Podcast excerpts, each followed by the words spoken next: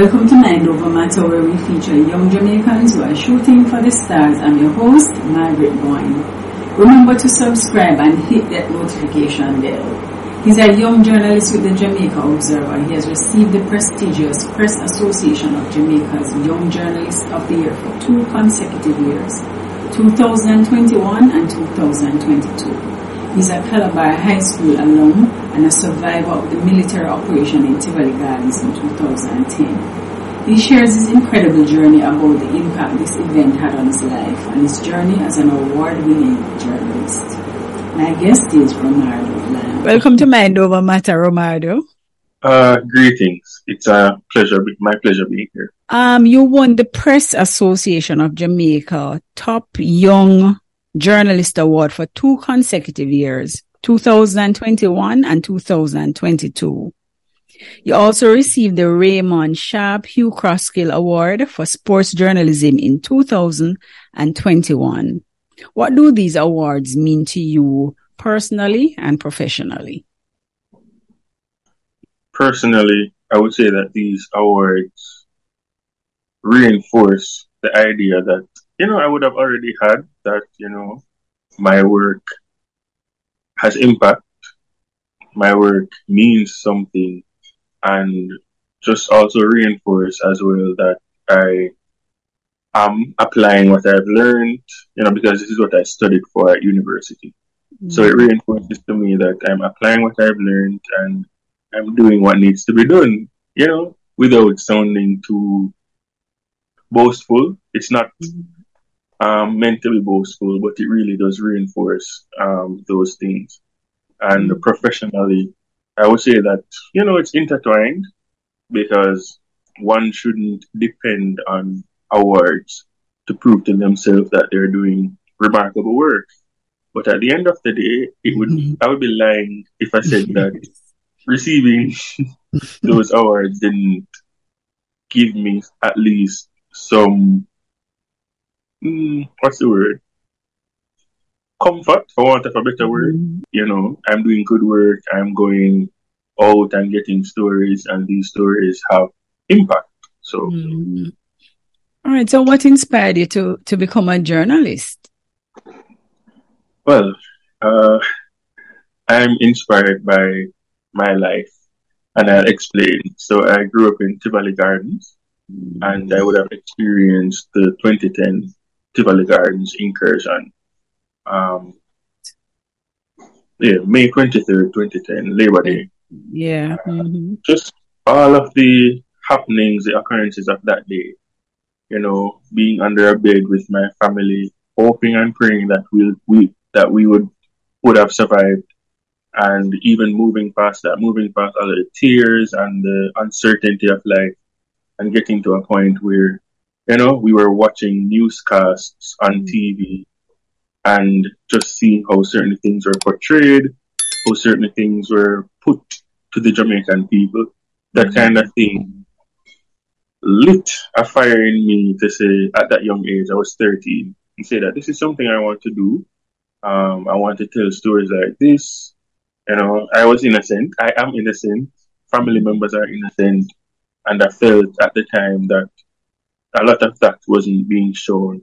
The mm. community was just being painted in a light um, that would give the impression that anybody that remained there, anybody that was there at the time, must have been involved in the wrongdoing mm. and must have been criminals.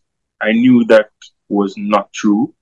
So at that time, I was already thinking that I wanted to tell stories of people who live and grew up in inner city communities. So that's mm. really the inspiration mm-hmm. behind, you know, this career path. And and this was easily considered one of the most horrific um, period in our history. And you were actually there. I mean, we have heard the stories, we have read the papers, but you were actually there who witnessed it. And can you give us the worst experience you had during that time? Well, there are many, but one that comes to mind immediately would just be being under the bed, mm-hmm. um, being so terrified. I had a phone at that time. Calls were coming in because everybody was checking up. This is when it just started, mm-hmm. and newscasts and broadcasts, you know, they weren't as detailed, you know, just reports of shooting happening in Tivoli. So, you know, your family, your friends outside of the community, schoolmates who would have heard and, you know, they're reaching out. And I remember having to decline calls because you're just so afraid and you don't know, you just want to focus on what is happening to mm-hmm. know what you're going to do, you know, if things escalate. So I had to be declining calls. And I remember a call coming in from a form teacher at the time from Calabar High School, classmates calling me, they just wanted to check up. And those that I managed to answer, I was just like whispering and mm-hmm. I'm laughing now. mm-hmm. but in that moment, I literally thought I was going to die. Mm-hmm. So, so, what impact did, did that have on on you and your family? Biggest impact on me coming out of that was just to excel. I guess I don't know if that makes any sense. Yes, it does. Mm-hmm. It is so multifaceted as well, because in one on one sphere, excelling to prove to people that not because I was born and raised in Tivoli Gardens mm-hmm. means that I'm going to be running around with a gun and shooting at police. Mm-hmm. That aspect. There's mm-hmm. one aspect as well where, um, yes, it's like a second chance at life because mm-hmm. so many youngsters at that time died. Um, and persons that you know personally. Yes, so many youngsters did not get a chance to make it to 15, 16, mm-hmm. all of that. So I feel like I was saved by God for a reason, and I just have to make the best of my life. Mm-hmm. So did you did you receive counseling after that trauma? No, no. I laugh because that's a question I get a lot. Mm-hmm. You know, in the inner city, you know, we just learn to accept and move on, and I won't say that I am not affected I'm not still affected by it, but no counseling. That's the same for the family. We just kept it moving. mm-hmm. But but it's not too late, though, in Romardo for for therapy because um, whether you want to believe it or not, it has affected you. Definitely. Did that affect um, school?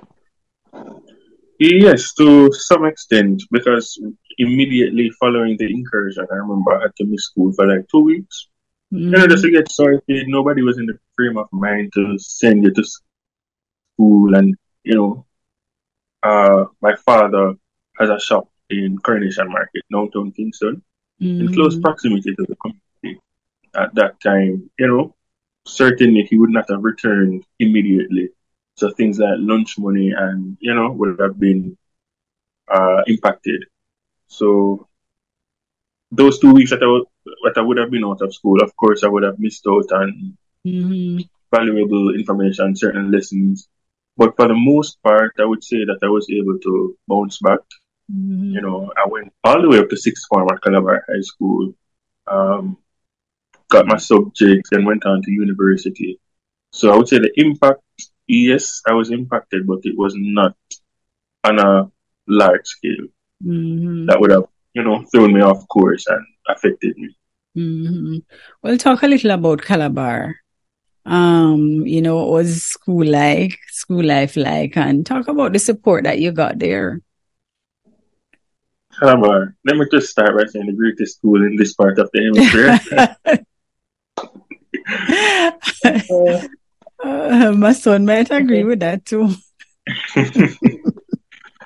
Calabar, uh, I feel like that is where the groundwork started for who I am today. You know, as I would have, as, as I said before, the incursion kind of birthed that interest in journalism and news. But had I not gone to Calabar High School, I would not have been exposed to, you know, certain subjects, certain teachers who would have guided me along the way. I'm talking about teachers of English language, literature, um, you know, who I just found so interesting because I love mm. words. So that's where everything connected. Uh, the support was tremendous. My form teacher at the time, Miss Lynch, you know, she did everything that she could to ensure that I was resettled and all of that. And even during the incursion, mm. I would be mm. getting calls and those that I could, calls I couldn't answer and those that if I answered, it was just like a few seconds to say, I'm okay, I'm not dead. mm-hmm. So that kind of support was, however small it was at that time, it meant mm-hmm. so much and did so much. And guidance counselors, they would check in with me and it didn't stop at grade 7 mm-hmm. It went all the way up, even to this moment, you know, when I returned to Calabar High School and, you know, speak with younger students teachers, guidance counselors, they make it their duty to bring up the incursion because they feel like to show the students that this is something I experienced and I was still able to rise above that. Mm-hmm. It will, you know, show to the students that no matter what they're going through, they can still excel and stuff like that. So the incursion was what 13 years ago. Yeah. so long ago, but the, it's still here. It's still yeah here with me. Mm-hmm. Which goes back to your point that you just raised. It's still not too late for counseling. Mm-hmm. but at the moment, though, I'm not seeing any negative effects. Mm-hmm. Hopefully, it stays that way, but that's not how life works. But yeah. But what about the view, um, your view of the police? I've heard that question before, and I don't. I still don't know if I know how to answer it. But to be mm-hmm. honest, I don't have any hatred towards police. Mm-hmm. Um, I guess it's because I'm a journalist now, mm-hmm. and I know that if one person in a community says that X is a bad person, it isn't the view of the entire community. So that is also a reflection of the police force. Mm-hmm. Um, the police officers that came in the community at the time, you know, though their actions cannot be used to judge all police officers. Mm-hmm. And in my career you now, I've had to interview, work with, come across police officers who treated me with respect, who appeared to be very good people. So mm-hmm. I guess that's also something with like everything is everything has two sides. It's like a mm-hmm. coin. Life is like a coin. So what is on this side isn't necessarily what is on the other side. So mm-hmm. yeah, no hard feelings towards police officers at all. None whatsoever. but how are you able to, um, Romardo, to handle the stigma that comes with, um, persons who feel that boy from from the inner city or especially Tivoli Gardens, boy, you must bother, you know? And, you know, um, ever since I was young and growing up, even from primary school, St. Aloysius Primary, a lot of people couldn't believe that I was from Tivoli Gardens. Mm-hmm. You're so quiet, and because yeah. naturally I'm very quiet, and even at home, I don't really, I didn't really go outside and things like that. I was always inside watching TV. You know, I could watch TV forever. Um, but how I deal with that? I guess you prove those people wrong by just mm-hmm. looking at your books. Mm-hmm. and even if you've gotten past that point, gotten past the point of school, just stick to your craft, own your skills, and all the rewards that come will be a testament to the fact that I am bigger than the stereotypes, um, mm-hmm. and that not be, if I should not be judged because of where I'm from, where I'm going, or I should only be judged by my actions and, and stuff along that line. Mm-hmm. But in at Calabar, though, the experience was truly interesting because mm-hmm. that came up again. A lot of people were like, "You really come from Tivoli?" they want to know everything. They want to know what what, yes, what they do. What it's like. Fire. They want to know everything. It was crazy, but never in any disrespectful way. You know, just boys mm. being boys and stuff like that. They want to know if you go to the dance.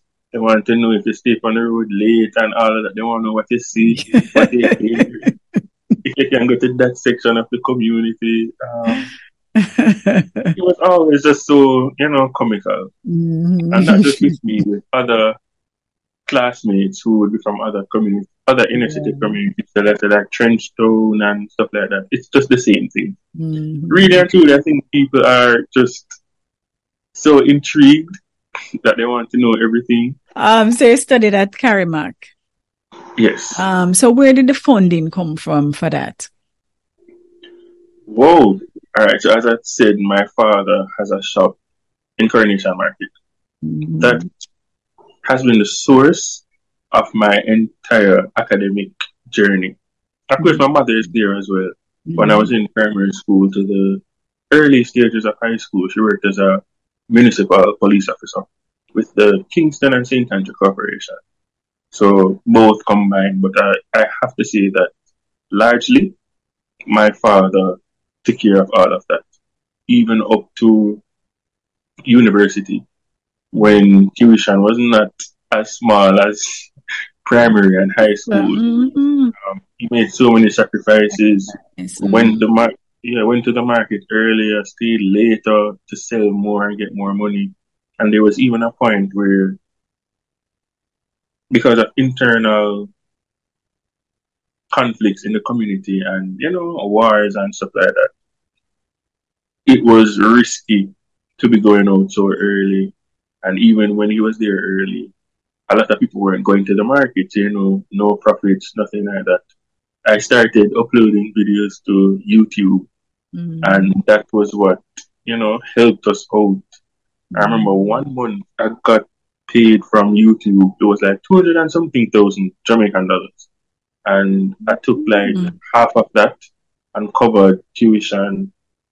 And that's how I was able to see that my results and stuff like that. Because with you, you know, if you don't pay, and results come out, you don't know if you fail or pass a course and Mhm. you can't register for the next semester and stuff like that. So, yeah. So I have to say big up to my father. Trust Mhm. me. He went above and beyond and I'm forever indebted, honestly. But but life in Tivoli Gardens, though, though Romardo, I'm sure you didn't see um a lot of persons going off to university. Looking at the bigger picture, the community picture overall, yes, there weren't a lot of people going to university, especially young men. But I Mm. have this one cousin who was just like my inspiration. I think I told her before. I don't. I don't know if she knows, but when she watches this, she will hear. yes. Um, she also works at KSAC. Um, Mm. Her name is Banya Brown. She's just like a poster person. she was my poster person. And I just tried to follow in her footsteps. She went to high school. She got her subjects. Went to university and all of that. So that was kind of a path I followed. And other than that, I knew that I wanted to be a journalist, Mhm. even though at the time I wasn't saying journalist, I was saying media personality. and that's a phrase she taught me as well because I remember when I was Oh. I remember at the grade 10 level, or grade 9, uh, we got to a point where we were supposed to be filling out a form to select certain subjects that we wanted to do that were in line with our career paths. And I called her and like, um, on the paper, I knew the subjects and everything. And you were supposed to put on the line, what is a career? And I called her and I'm like, oh, must put, I know. And she said, what you want to do? And I explained, she said, put media personality. and is that, so, um, from that moment going forward, you know, it's just crossing the hurdles one by one. Mhm. CSEC, CAPE, and then ensuring that I got accepted to university. Then at the university level, ensuring that, you know, you do what you have to do to get through semester one, then semester two of year one. Then year two comes along and they get through semester one and semester two. And year three comes along and the same thing. So with the goal in mind to one day be a journalist, um, that is what kept me going. You're you're presently at um Observer. Jamaica Observer, yes. Um, did you start out there or you were started No, somewhere I, else? I started out at the Jamaica Gleaner where I was on Star Desk. So I was a Mhm. star reporter for about a year and a couple months. Mhm. And then even before that, I did my internship at RJR. Oh, okay. Internship. So, yeah. Mhm. I've been everywhere. So as a journalist though, what are some of the, the kind of stories that are or issues that you you're passionate about covering? well, I am a news journalist, but I must say I really, really love doing features. Mm. features. And if anybody looks at my work, they'll see that they'll see the link to inner city. Mm. I was looking at my portfolio the other day and I was like, oh my gosh, I've done so many stories. On Tivoli alone, I just like finding stories with yeah. young people who are doing great from these same communities. Um, Tivoli Gardens, we were from Denham Town, Trenchtown. I love those stories. And when you hear that the struggles they go through, mm-hmm. people with financial problems to kill, like they're in positions where they don't know if they're going to make it out. And when you see their mm-hmm. resilience and things they put in place to ensure that they make it, those stories, mm-hmm. it's like touch. Mm-hmm. Amidst all of the crime and the killing and everything, mm-hmm. those stories, I feel like they do more for the journalists than they, they do for the people reading them. Mm-hmm. Because if you're writing that man was found beheaded, girl killed and stuff like that, you as a journalist, you need, you know, some kind of positivity as well. So Mm-hmm. those stories, they, they do that. But apart from the features, I like going to rural Jamaica, Mm. roving and finding stories that people really don't know about. Mhm. Like, for example, I did a story in 2021, peak pandemic, and I found two young men, two cousins, like 13 and 12, and they would walk for like miles to get to a point, like a business place, Mhm. just so they could get internet connection to to go on online classes or things like that. That we know that connectivity was a big issue with virtual learning, but those stories that if you don't if you aren't face to face with the people who are affected, Mhm. you really don't understand the scope or what some people have to do. So I would have told you that I was a house rat, always inside growing up. So through journalism, I am getting to learn about a lot of places. Mhm. Going to Saint Elizabeth, Westmoreland. We never got to place Before, yeah. Mhm. ever. So through going to those places and getting the stories, I'm also feeding myself, I guess. So yeah. Mhm. What would you say are some of the challenges that journalists um, face in Jamaica? Oh my gosh. You want me to rant now? so I have this issue. I have this issue with some people. Mhm. They feel as though journalists, reporters are their enemies.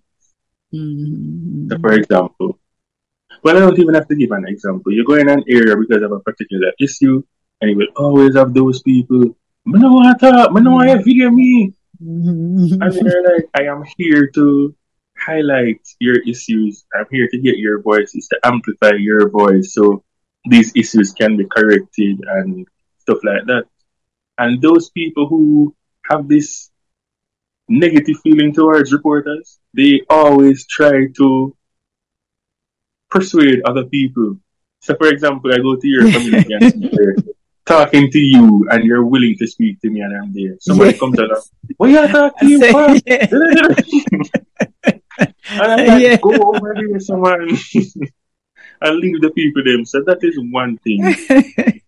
yeah. And they are like that until something happens to them personally. And then they will call you at three o'clock in the morning. They wanted to drop everything and come now.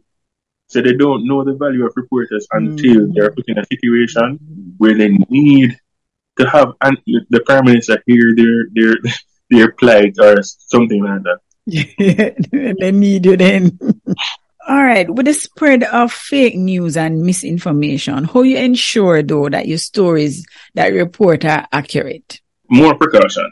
Mm-hmm. I when it comes on to my work, I'm a coward. I said that to my managing editor to just yesterday. For real, because I don't want to be sued. and then I don't want to put out anything. And then social media is such a big thing now. Yeah. I don't want to do anything about you. And then all you have to do is go on your IG and say, Romardo Lyons is such a liar. And that and that. And everybody come and attack me. Mhm. So you really have to check, double check, triple check. Mhm. Uh, and it's easy to be led astray, you know, Mhm, mhm. especially with social media. Right. People will post that X did this to them and all of that. You can't just go with that. Mm-hmm. You have to check X, and then you have to check the people who know X, and then you have to get confirmation. So you can't just run with one side. So no more than ever, trust me. Mm. You can't just take someone's word for it. You have to ensure that all the I's are dotted and all T's are crossed. And what I've noticed too, you know, in social media, like everybody's a journalist now. So how does that affect you as a real journalist? This was something we discussed. Um, I discussed with some friends of mine who are also journalists. Uh, I'm not sure I know how to answer that as relates to how it affects me, but I know it affects the profession. Mhm. Uh, for example, let's say a child was killed in Clarendon. Mhm. Someone who has a smartphone can go to that community in Clarendon. They video everything. They show you the blood, the gore, everything. And we find that people actually, some people love that. Some people want to see that. They want to see everything. They want to see the blood splatter, all of that. So they will go to that person's YouTube channel or Instagram page and, you know, feed their curiosities. Mhm. As a journalist, there are certain guidelines you must follow. So in a Mhm. situation like that, I shouldn't have said killed. Let's say a child was attacked and this the child survived. As a Mhm. journalist, you know, we can't name the child. We won't be able to reveal any information that could trace back to the child's identity. So stuff like not showing the house, not mentioning the community, not referring to the child by name or stuff like that. People who want like everything undiluted, they are going to feel as though the journalistic reports aren't enough. Mhm. Mhm. And so sometimes we have to contend with that because it's almost as though you're not giving the people the information that they need or giving them everything. But really and truly, we have to be careful. And even with putting out the news, we have to ensure that people are protected and stuff like that. So yeah, that's one of the big issues now with the social media journalists Mhm. and them, them having everything Yes. and uncensored here. Mhm. So what what is your work hours like and um do you make time to have fun? I have a lot of fun. yeah, man. Uh, so I'm a Sunday reporter. Mhm. Um, so I'm not required to be present at our office all the time. Mhm.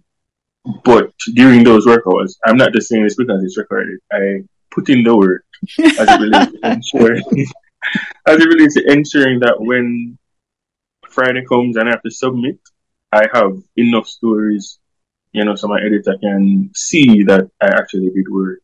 Um, so I won't say I'm confined to any work hours in a physical space. Mhm. I'm usually at home, working from home, but but other than that, though, I think I've been able to strike a balance Mhm. and not get too consumed and you know be Mhm. all about work. I'm also a poet, so I like to write. I enter a lot of poetry competitions and stuff like that. So I would say that yeah, there's a balance. Oh, so you have won you have some won some competition as well in poetry. Yes, in twenty Great. yeah in 2020 I got the Edward Bauer Prize for poetry from the National Library of Jamaica. And then Okay. I got a similar award just this year. Mhm. Um, it was an award of high recommendation for same category and everything. Mhm. In addition to some JCDC medals. So yeah, I just love words, writing, and Mhm. creating new reality. Who who are the journalists um in Jamaica who who have inspired you?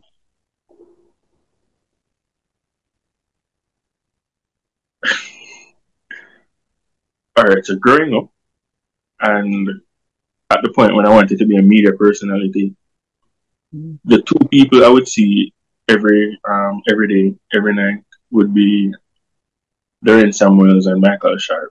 You know, primetime anchors. Mm-hmm. So those two, sadly, they are both gone, but you know their work and their impact remain mm-hmm. remain. Yeah. So mm-hmm.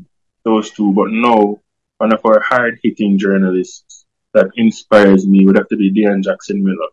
Mm-hmm. You know, her being relentless, her yes, she's one of the best. And yes, getting to the truth or getting to the core, no matter what, that kind mm-hmm. of thing is very admirable. So. Mm-hmm. Right. What advice do you have for any aspiring journalist? My advice to aspiring journalists is that this is a career of passion. A passion to get news out, a passion to write, and if it's TV, a passion to broadcast and stuff like that. This is not a get rich profession. it's just to feed your passion. And that is so important. Mm-hmm. It is very important. If you're passionate about something, you should chase it relentlessly, mm-hmm. pursue it, and all things will fall into place. Mm-hmm. So just pursue, pursue, pursue, and you will be rewarded. So, Romardo, before you leave, I want you to leave a message for the young men in Tivoli, Tivoli Gardens, um, a message of inspiration or encouragement. All right, so my message to young men in Tivoli Gardens right now is to take control of your life. It is your life. You don't have to worry about what people think about you because you're from Tivoli Gardens. You don't have to worry about um, what your friends are doing or what other young men in the community are doing. Don't get too caught up with peer pressure. Just mm-hmm. find your goals, find your passion, and find a dream that you want to, you know, that you want to become a reality and put everything in place, all the necessary steps, highlight all the necessary hurdles you have to jump over to get to that end goal, and you should be fine. Detractors will come, issues will come, there will be hurdles, but if you're focused and if you do what is right, you should be able to achieve what you want. So mm-hmm. get to it. Yes, and Romardo, you have proven that it can be done. You have done it, so they they they're actually seeing that. So I want to say thank you though for, for being here on Mind Over Matter. Really enjoyed this conversation and, um, continue writing. I'll, I'll continue to read the articles and continue being a role model. Boy, thank you so much for having me. It was a pleasure being here. I enjoyed the conversation as well.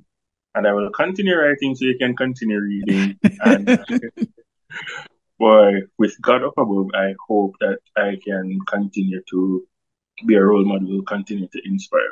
It's all God's doing, by the way. yes, it was great having you.